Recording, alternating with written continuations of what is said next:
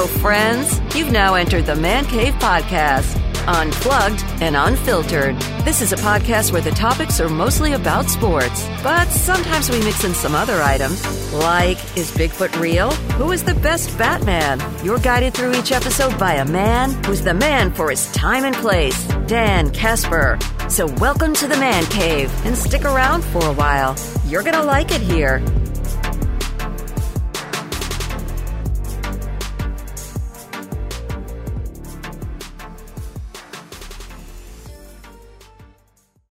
What up, everybody? Welcome to another episode of the Man Cave Podcast, brought to you by Toyson Ford and Hy-Vee. I'm Dan Casper, your host for every single episode of the Man Cave Podcast. And on this episode, well, we've done a couple episodes where we've talked uh, or touched down a couple of, I like to call them forgotten legends. Uh, and, you know, just kind of like athletes or sports figures that maybe you don't know uh, about about them. Maybe you never heard about them. Maybe you don't know their their backstory. They're maybe not the most popular, uh, you know, players or athletes, or maybe they've just kind of gotten lost in time, if you will.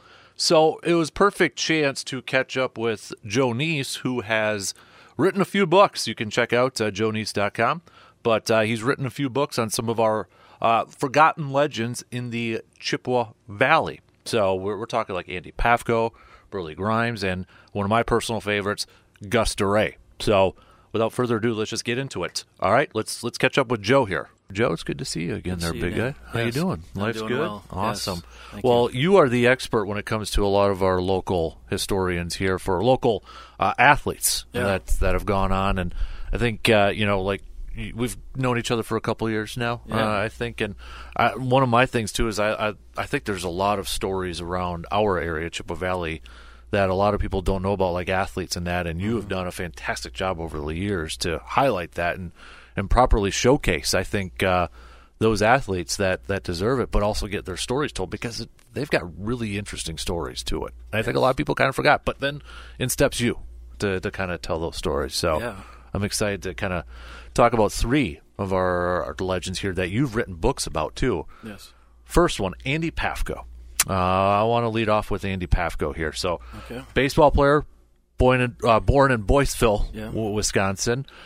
Now, can you tell us a little bit, just kind of a, a general back? Because I mean, this was a guy that had a long career in Major League Baseball. I mean, he just wasn't like a one game and you know made it to the show, then called it a career or anything. This was a guy. Was it uh, like 17 years? Uh, I, I believe he played in the major leagues. Yeah, September of 43 to 50 through 59. Yeah. Man, so a long storied career. And so, now correct me if I'm wrong. Did he? Now he got his baseball start in Eau Claire, though, right? Correct. Yep. Excuse me. So one of the oh, I always like to give a shout out to Connorsville. So that's kind of actually where he's from. Okay. You know that Boyceville was always the you know the play the the bigger picture for him, but he was more he his the family farm was closer to Connorsville. The only reason they don't say he's from Connorsville is because there's a post office in Boyceville that Gotcha. they got their mail. So um, yeah, so he got his start at Eau Claire in uh, 1941 for uh, the Bears. Okay. And so, um, was it 41? I think it was 41, if I remember off the top of my head here.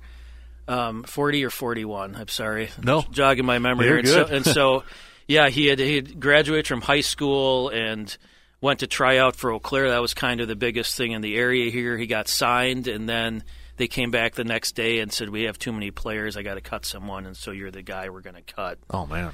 And so uh, he went back to the farm, kind of thinking that you know town ball was going to be his fate as far as baseball goes. Is going to be a farmer, and then in September, big fancy car pulled in and to the driveway, and uh, you know he was out in the field with his brother working, and they thought it was just like a, a tractor salesman or something. His p- mom called him in. And it was Ivy Griffin, the uh, manager of the Bears, and they needed someone for the last couple weeks of the season. And so, kind of the rest is history. He had a good enough showing Yeah. to catch the eye of uh, Green Bay Blue Jays, who he played for the following year, and then Macon, Georgia, and then oh off to uh, to California, and then to the to uh, the Cubs. To the Cubbies. Yeah. So was like was Green Bay then obviously a step up from the Eau Claire Bears? Then? Yes, yep, that was kind of a, a next in line there. And so throughout this, he kind of thought that, you know, after Green Bay, he thought he was going to play for the then minor league Milwaukee Brewers, but then he so he got signed and sent to Macon and then to uh, Los Angeles as well, and so it's kind of a trying time for him. Got homesick a lot, but obviously worked out. Yeah, definitely. So he goes to the Cubs, I believe, it's 1943. Yeah, September forty three call up. Yep. 43. Uh, so what you know his his nickname was it Handy Andy? Handy Andy was the most common one. Yeah. What were some of the other ones that he had on? Oh, there? I think the the one of the probably the biggest one was uh, Prushka. I think it was was a name given to him by Charlie Grimm, and I can't remember what the name what the uh, translation of of that was, but yeah, that was the biggest one. Was was Handy Andy though? Yeah. So what what made him such a great player that he had that long career in the major leagues? Like what? what obviously, you got to be good at you know obviously a great baseball player Yeah. to, to last that long. But what would you say was his forte, if you will? Oh, I I think he was well had a great all around game. Was good, you know, five tools possibly. You could put him in that class. Was a very good guy, good teammate. Mm-hmm. Um, you, I wouldn't push him into the put him in the pushover crowd because he did to definitely stand up for himself when he needed to. But he, he was just a solid ball player. Uh, injuries were, you know, unfortunately had a lot of injuries. Numbers probably would have been a lot higher, but that was kind of the way he played. Was all out all the time. So, yeah. And he did win a World Series, but that was with the Brooklyn Dodgers, right? Brooklyn Dot. Uh, the nope, the Bru- the Braves. Oh, the Braves, in, okay. '57. Got it. Yep, yep. Braves over yeah, there, I played so. for one with the Cubs, uh, one with the Dodgers, and two with the Braves. Okay, so he kind of came home there towards the end of his career, right, in the state Yeah. of Wisconsin. Yeah, in a lot of ways, you know, Wisconsin was a Cubs state, you know, before the Braves came there. So you know, you had this huge thing when he came to the Braves was there was a lot of crossover Cubs fans, and then he was the only state-born player on those Braves teams, and so he, w- it was a big deal. Yeah. Uh, so you know, kind of looking at his career, uh, he, five-time All-Star. He is in the Chicago Cubbies Hall of Fame. There, he finished his career with a 285 batting average and 213 home runs. I mean, back then, that's those are pretty solid numbers. Definitely, yeah. For for uh, for Andy Pafko there too. So, um, what did he do after his playing career? So for he was a, a coach for the Braves for a couple years, then was a scout. Uh, was a coach in the minors then for a couple years, and then went to scouting. Um, his last scouting job was for the expansion uh, Montreal Expos, Okay. and then by the early '70s he was worked as a golf pro in Mount Mount, Oh, really? Mount Prospect, I think it was in um, in Illinois. Okay. So did he what he played multiple positions though too in the major leagues, right? Yes, yeah. So he started out as an outfielder, and then for whatever reason, even though he was one of the best outfielders in the league, Grimm changed him to switched him to third base, and so he was the first. I think he was the first player to start an All Star game at two different, you know, outfield one year, third base the next year, mm-hmm. um, but you know, mainly outfield. So what made you want to write the or tell the story about Andy? Uh, proximity, I guess, was Yeah. the biggest thing. Uh, Grimes was my first book that I had wrote, and the guy who I worked closely with is Charles Clark, who was a close friend of Grimes, still around. Just talked to Chuck a couple weeks ago. I think he just turned ninety. Oh wow. Um, but he kind of convinced me that you got to got to look into Andy's story, and so I did, and uh, got going with that. You, you mentioned uh, uh, Mr. Grimes there, Yeah. so let's just go into to Mr. Grimes, Burleigh Grimes, and I should mention you've got, you know, all your books available. Is it easy to go to your website, joeniese.com? Yes, yep. To, to check them all out. Uh, uh, Handy Andy, the Andy Pafko story, the Burleigh Grimes, Gus Dorais. We're going to throw a little Zach Wheat in here too. I forgot to mention Sounds that too, but uh, I want to hit 'em up, hit up all of them because they're they're fantastic. But with uh, with Mr. Grimes here, now you look at him, and was it Emerald, Wisconsin? He's Emerald born? is where he was born, Okay. which is, but he always said Clear Lake. Okay. Emerald's in St. Croix County, uh, Clear Lake's and Polk, but he always claimed Clear Lake as his home. So, what is his connection to like Eau Claire? Because it seems like Eau Claire is the start for a lot of people's Yeah. uh, baseball careers. Kind of a similar path to Pafko. He played for the Eau Claire Commissioners at the driving park in Eau Claire downtown. This was pre Carson Park. Um, kind of a similar path in that he went there, went to tryouts. Um, they didn't take him, mm-hmm. and he said, "I'll do anything to stick around. I'll, you know, fetch balls, you know, shine cleats, whatever you need me to do." And so they kind of took him on as a manager. And within a couple road trips, they were down a player. They needed someone, and he was uh, put in and pitched, got a win, and then ended up actually pitching the uh, season opener in town here for them. But by mid-season, the the uh, the uh, league collapsed. I think it was a uh, Wisconsin Minnesota league, and um, he had to look elsewhere. So, Okay. You know, he got this like Pafko got his start in Eau Claire. Interesting. So after his run with with Eau Claire, where did he kind of go uh, fr- from there? So he went to Austin, Minnesota at the second half of that year. He had signed a contract to get paid monthly instead of weekly, and that kind of bit him that he didn't get paid. So he needed money right away, and so the manager. Uh, uh, Bailey was a manager's last name, kind of a big name in early was uh, Eau Claire baseball. Here sent him to um, Austin, Minnesota, and from there he played in Iowa, and then in uh, Alabama, and then in uh, I think he went to Virginia for a little bit, then back to Birmingham, and then uh, to the Pirates. Okay. And this is, uh, I mean, Mr. Grimes. I mean, he's a baseball Hall of Famer. Yes, yep, You know, in there. I mean, he played for a long time here too. Pitcher yep. on there. Was he the spitball guy? Spit last legal spitballer. Yep, yep. 270 wins, but yeah, last last legal spitballer. I like how you say legal. Yes, yeah, yeah. Got to put that in there. Yeah, yep. yeah. But uh, I mean, he played for a lot of different teams on this on this uh, yeah, thing too. yeah. Pirates, Dodgers, Giants, uh, Braves, Cardinals. Uh, back to the Dodgers. Played for the Yankees for a, a stint. Uh, Mm-hmm.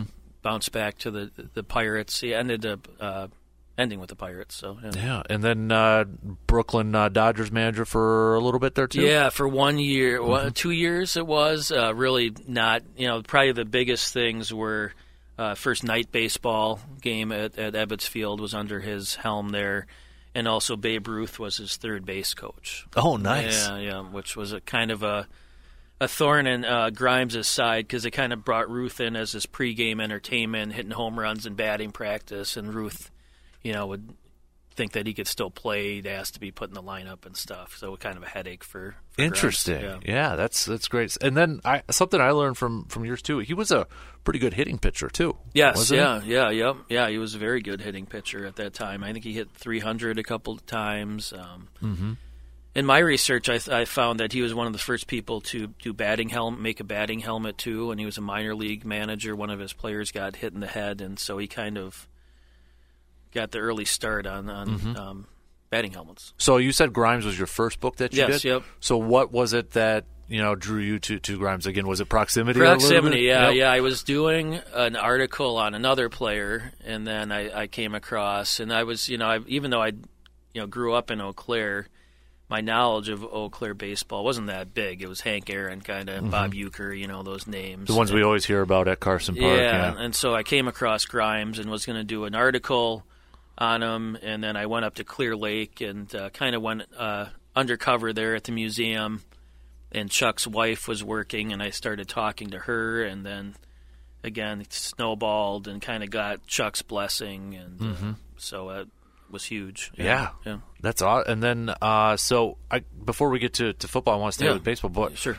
Zach Wheat. Yeah. What, what made you want to to hit up a book about Zach Well, Wheat as well? not proximity. Yeah. He's from Missouri. He's from Missouri, so it, it was his name. Probably was the one that came up the, in the Grimes book. The Mm-hmm. w- name that came up the second most was probably Zach Wheat. Mm-hmm.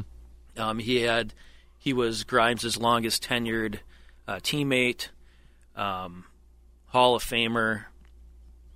So I kind of. Uh, you know, his name just kept kind of coming back to me, and something that interested me, and so um, I decided to take on his story, which was kind of a challenge because him and Grimes were teammates for so long to try to figure out a different way to put a spin on the seasons that I wrote about before, Right. because that was cause that was kind of a challenge, but fun. It was interesting. Uh, got to travel down to his his uh, area he's from in Missouri and mm-hmm. kind of meet a, a wheat super fan that was really helpful. So yeah. How you, you mentioned the the research in that, but like you know, when you, you we are just kind of saying it when you think of Eau Claire baseball in the history, you know, it's the obvious names that always come up as Hank Aaron and, and Bob Uecker and even Joe Torre Yeah. for for a little bit there.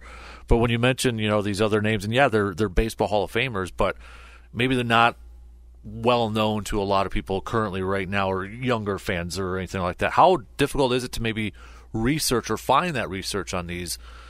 I hate to say less popular, but Yeah, you know, in terms yeah. of like a Hank Aaron, they may be a little bit less popular. Yeah, abs- absolutely. Yeah. So, well, I'm fortunate. My my day job is a librarian, so mm-hmm. I, I'm I'm comfortable searching that stuff out. And when I started doing working on the Grimes book, well, was that about 13 years ago, 2010, 2011?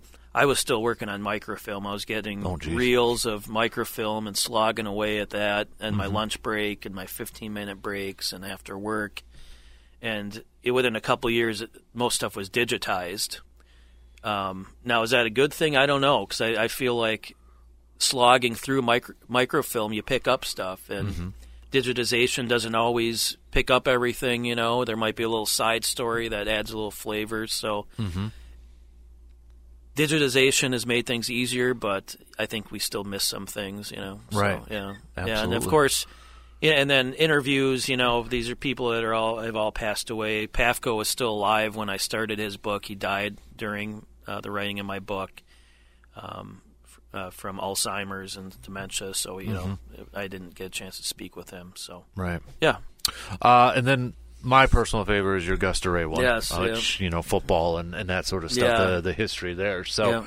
and, you know, that's the one thing is like, you know, when I was younger, and I think, I don't want to speak for everybody, but, you know, when they hear like Dorais Field, you know, I think we're, we're such an uh, in a time frame where maybe people just assume, oh, that's somebody who donated money and, you know, named after, they don't know who Gus Dorais is, you know. I remember when I was younger, I'd Dorais, oh, it must be a business owner or something like that. But then you find out, this dude's pretty popular in football history as you get older and you're not a kid anymore and you start to find out a little bit more. And you, you look at, you know, Gus Dorais's legacy, uh, you know, Notre Dame, you want to go head coach with the Detroit Lions. I mean, you know, forward pass, and we'll get to that here in a second, but it all started in Chippewa Falls. yeah, yeah. And I, I it, it, that was the Dorais book was probably my most enjoyable book to write. To work with his grandson on that, which we we came in and talked Yep. to Bob. Um, yeah, the the name just it becomes wallpaper after a while. Dorais Field, like you said, yeah, just whatever, someone who donated. But yeah, when you get in, look at, I mean, the, the how involved he is in the history of football. Yeah. that we don't celebrate him more around here is kind of a shame. I agree. Yeah. I absolutely Yeah. agree. Uh, so you know, obviously during his time uh, with Chippewa Falls, success over there, and that's the one thing too with like what I really appreciate with his story and some of these other people's stories too. It wasn't just that they were born here and then later on they played high school in California or something Yeah. like that. They were born and raised Yeah. here, you know. Yeah. And Dorais was one of them too. Yeah, yeah. He was uh, born and raised on the, the East Hill in Chippewa Falls, Catholic Hills, it was known. Mm-hmm. And he went up through the Catholic schools, up through his junior year of high school. And then um, A.G. Finley, who was an All American uh, running back at Wisconsin, married into Dorais's family and uh, got a job uh, up at the high school in Chippewa Falls, and which had a great team to begin with. And then Gus came there his senior year, and they just completely dominated teams. Yeah. Yeah. And then uh, what? 1910, he goes to to Notre Dame. Yeah, yeah. And then was it because he wasn't as I mean back then too not a you know wasn't on the was it varsity team right away as, as a freshman but it sounded like he's like people took notice of So him right yeah, away. so that, this was a couple years before they didn't allow freshmen to play, and so he came in as a third stringer. Uh, forward pass was still looked down upon. Mm-hmm. Um, his first, he went through three different coaches there. Uh, Longman was his first coach, who was a Michigan Michigan guy who heavy running, Mm-hmm. and so uh, he came in as a third, barely third string quarterback, and by the uh, third or fourth game was starting and went undefeated. Mm-hmm. You know, his time as a starting quarterback, a few ties in there, but Yeah. undefeated. Yeah, and then uh, probably I mean his teammate is probably more well known for, for other fans is Knute Rockne. yes, yeah, yep. Uh, roommate. You know, they met their their first his Gus, Gus's first day. Roommate, best friend. Um, you know, the best man at each other's weddings. You know, so they were very close. Mm-hmm. Yeah, Uh, going back to the you know the forward pass, Mm-hmm. like he. Would you say he gets credited with the invention of the forward pass, even though he wasn't an inventor, but maybe helped really make it more popular? Yeah, I, I would say more. I he erroneously gets credited, which Mm-hmm. he's he was very clear that I did not invent the forward pass, which Mm-hmm. I. It's time for another story. I feel like Wis- University of Wisconsin has a very big history with that forward pass, which maybe I'll get to someday. Yeah. or maybe you and I can get to Heck someday. yeah. um, but uh, yeah, and so he, you know, there was all these different. I have a, a really good video of him explaining it on the Gus Story w- website at gusstory.com. There's a video in him in his words, explaining the evolution of the forward pass. Mm-hmm. You know, started as kind of an underhand one, then a sidearm sling, and he was one of the first ones to go up behind the ear. You know, kind of like a catcher. Mm-hmm. overhead spiral yeah, sort of thing? Yeah, yeah. Yep. I'd be glad to give you my idea of the pass as used in the days when Rock and I were players and of its evolution. Gus, what about the first passes that were used? Now, in uh, my high school days, I well remember the first forward pass and the way it was thrown. Uh, at that time, they took the ball and they held it parallel with the arm, and the first pass was thrown end over end in that fashion. The next uh, change in the art of throwing the pass was to lay it on the hand to acquire the spiral that we now have, and they still, however, threw it underhand. Now I've watched all the good uh, passers of recent years, and the method that I also employed, I think, as the first passer using it, was to grip the ball, holding it parallel to the arm, and bring it back over the ear so that the throw could be made with a snap and a drive. That is the most modern method of throwing the ball and has proved the most successful. Yeah, that's. I think you know because once in a while I'll see that kind of pop up on this day in history or something like that, and be like, uh, you read Joe's book and then you'll know a little bit more the actual stuff, like Yeah. what it what it he actually did with the forward pass over there. So, can you tell us a little bit more about? I mean, he had an incredibly successful playing career at Notre Dame, Yeah. uh, as as the quarterback over there. Obviously with Knute Rockne, but you kind of alluded to a lot of undefeated seasons Yeah. when he was over there at, at Notre Dame. Yeah, uh, kind of the uh, the pinnacle was under Jess Harper. Um, his senior year, Harper came in, and the big one is is against Army. You know, it's the most famous one where they kind of unleash the forward pass is more than just kind of a desperation play. Uh, but yeah, All American quarterback Notre Dame. Um, Pre NFL days, so played for. Um, you know, Massillon Tigers and Fort uh, for a team in Fort Wayne, Indiana, and uh, he got out of it right as the NFL was coming in there. Right. Yeah, 1919 I think was his last year of playing pro ball, so to speak. Yeah. uh, and then you know kind of bounced around a little bit with coaching in the college ranks before he went up to the Lions. Yeah, Dubuque, and then he went into the Army, and then came back and was an assistant at Notre Dame, and then went to Gonzaga, and then University of Detroit Mm-hmm. for a long time. That's was you know the bulk of his career was there, um, and then the Lions. then ended the Lions there for a little bit. I just remember, um, you know, one of my favorite writers is Peter King, Hmm. and he was doing a Don Hutson thing on NFL Network once. It was like I think it was 2010 when they did their first top 100 players, Yeah. and he actually quoted Gus Dorais uh, Yes. in his thing, and he because it was Don Hutson, I think, scored three touchdowns or something like that, and a writer asked uh, Coach Dorais.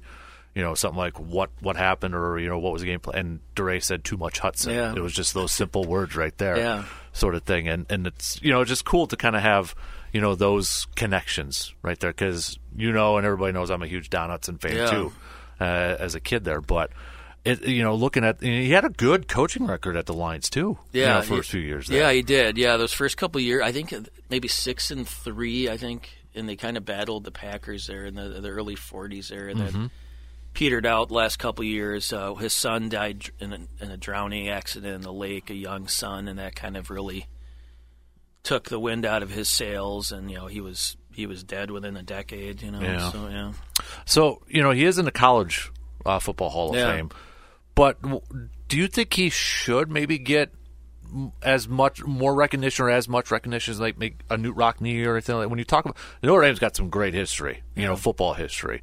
Do you feel like though sometimes we, he kind of gets overshadowed at, at, at points? I do. I might be defensive because I spent years ri- ri- writing about him, you know. But I definitely think his name could be brought up more often because he was really involved in a lot of um, rules committees and stuff like that. And the NFL took a lot of the lead from college football back then on rules, and stole kind of their rules. And so I, I think you know he gets gets overlooked. It's not surprising. So many people that do, but uh, he could get a little more PR for the stuff that he did. especially I mean since it is a passing league now, and he was you know as we just got done talking about you know maybe not the inventor of the forward pass, but really revolutionized it to what it is right now. I think is the big part of that of what he did. Yeah, I, I yeah, it- it'd be nice to see him get a little more recognition for that. Yeah, I, I totally agree, and that's it's a fantastic book. So if anybody wants to check it out, uh, again, your website is uh, Joe Niese, uh, Niese N I E S E, Joe Yes. JoeNiese.com. Uh, so you you- you got that, but you've also been doing a couple other uh, projects here. Yeah. one that was uh, was it about a year ago now, or maybe a couple Gridiron Grit? that Grit came- and Grit was uh, in the fall. Yeah, that was kind of a different path for me. Uh, Just a quick 5,000 word book. Mm-hmm. Um, I really enjoyed writing it. It was kind of a different test for my writing muscles that, you know, to, to get a contracted thing and have to write it over six weeks. And, you know, and so it was, it was fun. It was a, a fun experience. Yeah, and then you got uh, another one that uh, is coming out now. Yeah, it's right kind of out. It's February fourteenth, Valentine's Day, Yeah, yep. I, the first day of pitchers and catchers. I like that it. was that was the reason for it. perfect. So, but then, uh, uh, but it, it's out now. It's Mm-hmm. at the local store in Eau Claire and Country Treasures in Chippewa Falls. Fields Apart is the name of it, and Mm-hmm. probably the the th- the book that I I started writing this in 2006. oh wow. And so it was kind of, for whatever reason, for being as much of a sports guy as I am, I had this blind spot in movie viewing from the early '90s. So I didn't, I didn't watch like uh, League of Their Own or Sandlot for whatever reason. You know, it was probably on cable all the time too. but it, when my wife, my now wife and I were dating, we watched a bunch of these movies, and League of Their Own kind of sparked this idea, and so um, yeah, it's it's nice to finally get it out in the world. There, I've been working on it on and off for the last, you know, 17 years, and um, yeah, I'm excited to see see where that. Yeah, it's historical fiction, World War II era, um, for young adults, but it's for everyone really. Yeah. um, all American girls, professional baseball mixed in. It's fictional location, River Junction, but if you know Eau Claire, it's it's Eau Claire. Awesome. It takes place in Eau Claire, so. Definitely, we're gonna Yeah. have to fin- gonna have to check that one. I know you got uh, sent me the digital copy, so I got to start that uh, coming up here soon. So Yeah. that's gonna be fun. Can you give us a little tease on maybe some of the other projects that you're kind of working on? yeah. that you want to. or- So, um, I, you know, non-sports one, which I haven't done yet. Uh, Seymour Cray, that's always kind of dancing in my head. Famous computer guy from Chippewa Falls. Um, Eddie Kotal, uh, you and I, which we talked about a little bit, was a uh, probably on the the biggest national thing would be he was the considered the first um, NFL scout, modern scout, and how they went about scouting. But his history goes back to Lawrence College in uh, Appleton, and then the Packers. He played for the Chippewa Marines, which I know you have a soft spot for Yep. that that for that team. Um, and then was a longtime coach at Stevens Point, and then back to the Packers for a little bit, and then uh, a longtime scout for the Rams. Awesome. Yeah. There's a, like a Lawrence College connection to over here. I feel like too back then because like Cub Buck, who's from Eau Claire, Yeah. coached or, or yeah, well, I think was a coach or maybe athletic director over there He too. played. for- Yeah, he played. Uh, Kotal played for Buck. Oh, okay. Yeah, so yeah, perfect. Yeah. Yeah, there's the connection right there. yeah, yeah. So is that kind of a goal when you look at these? Is maybe to not look for like okay, everybody knows that story. Like you're not going to do a book on Babe Ruth or anything like that. It's it's to try to reignite the stories of some of great of these great people that we kind of forget, or I call like to call them forgotten legends almost Yes. a little bit. Yeah, that's kind of my. I have. So I was fortunate to grow up uh, in Eau Claire here and read Ron Buckli all the time. Mm, Yeah. and he could make you know the the the most local athlete into this you know international star and I loved his writing style I still do. You know he still writes a column every so often and I just uh, devour that whenever I see it. So there was never um, an athlete too small for Ron. And so that's it, kind of his writing style and my older brother Andy who was uh, you know was very into sports and got me into sports. And so we were you know we went to Regis and so we really idolized those older Regis kids. And so uh, it's it, it's easy to find interesting s stuff about any athlete. So, yeah. You know, you mentioned like the older school, and I'm not trying to age Ron or anything like Yeah, that. yeah. But like even like back then, like I, I feel like, and this is not a knock on the current writers or anything like that, but it was a different style of writing. You know, it was almost like poetry. It seemed like Mm-hmm. Yeah. like like I'm talking like Grantland Rice and and like how they would describe a game, and I think that's the thing is like. They would have to describe it for us to imagine it. Where Mm-hmm. now you can go on YouTube and or watch it on the TV, but like they're just reading some of the older articles and columns and how they describe games. That's something I, I kind of miss. I agree. Yep, I agree. And like I said, it's not a knock on on Mata. It's just Nope. the way uh, modern uh, media is presented. But yeah, Mm-hmm. that's uh, there'll never be another Ron Buckli. You know? Yeah, So it's it's almost like a form of art, really. Yeah. You know, and it's just some of those old words. It's just like whenever I can find one, I'll try to save it or print it. Like it's just how they describe the action is just awesome. Yeah. and those athletes too. So, well, that's going to be exciting to see some of that stuff out there. You might have to do a Ron bio or I- something I- like that. I don't know if he'll let you do that Yeah, one or not. I That, that'd be that'd be. I think a lot of people around here would he's like a that pretty one. he's a super humble guy. You know, Mm-hmm. doesn't like the spotlight at all. But yeah, what a treasure he's been for Mm-hmm. decades. Absolutely. Well, Joe, I, this has been fun, and, and I always love chatting some history. So um, we got to do this more often. I though. agree, yeah, You know, yeah. get together for a brewski or something, and Yeah. just you know shoot the you know what. Yeah, that'd Talk be back that'd be and great. forth. So, yeah. Uh, but again, if anybody's interested, joeniese.com. Otherwise, some of your books are at the the local store too. You said. Yeah, local store in Eau Claire, uh, Country Treasures in Chippewa Falls, and at the new Dragon Tail books in uh, Menomonie. Oh, nice. And I can I can tell you the Gus Dorais one is fantastic. I've read the the Burleigh Grimes one too. It's awesome. So go check them out. Uh, uh, for anybody who's listening, Joe, big thanks for stopping Thanks, by, man. That's going to do it for this episode of the Man Cave Podcast. Again, brought to you by our good friends from Hy-Vee and Toyson Ford.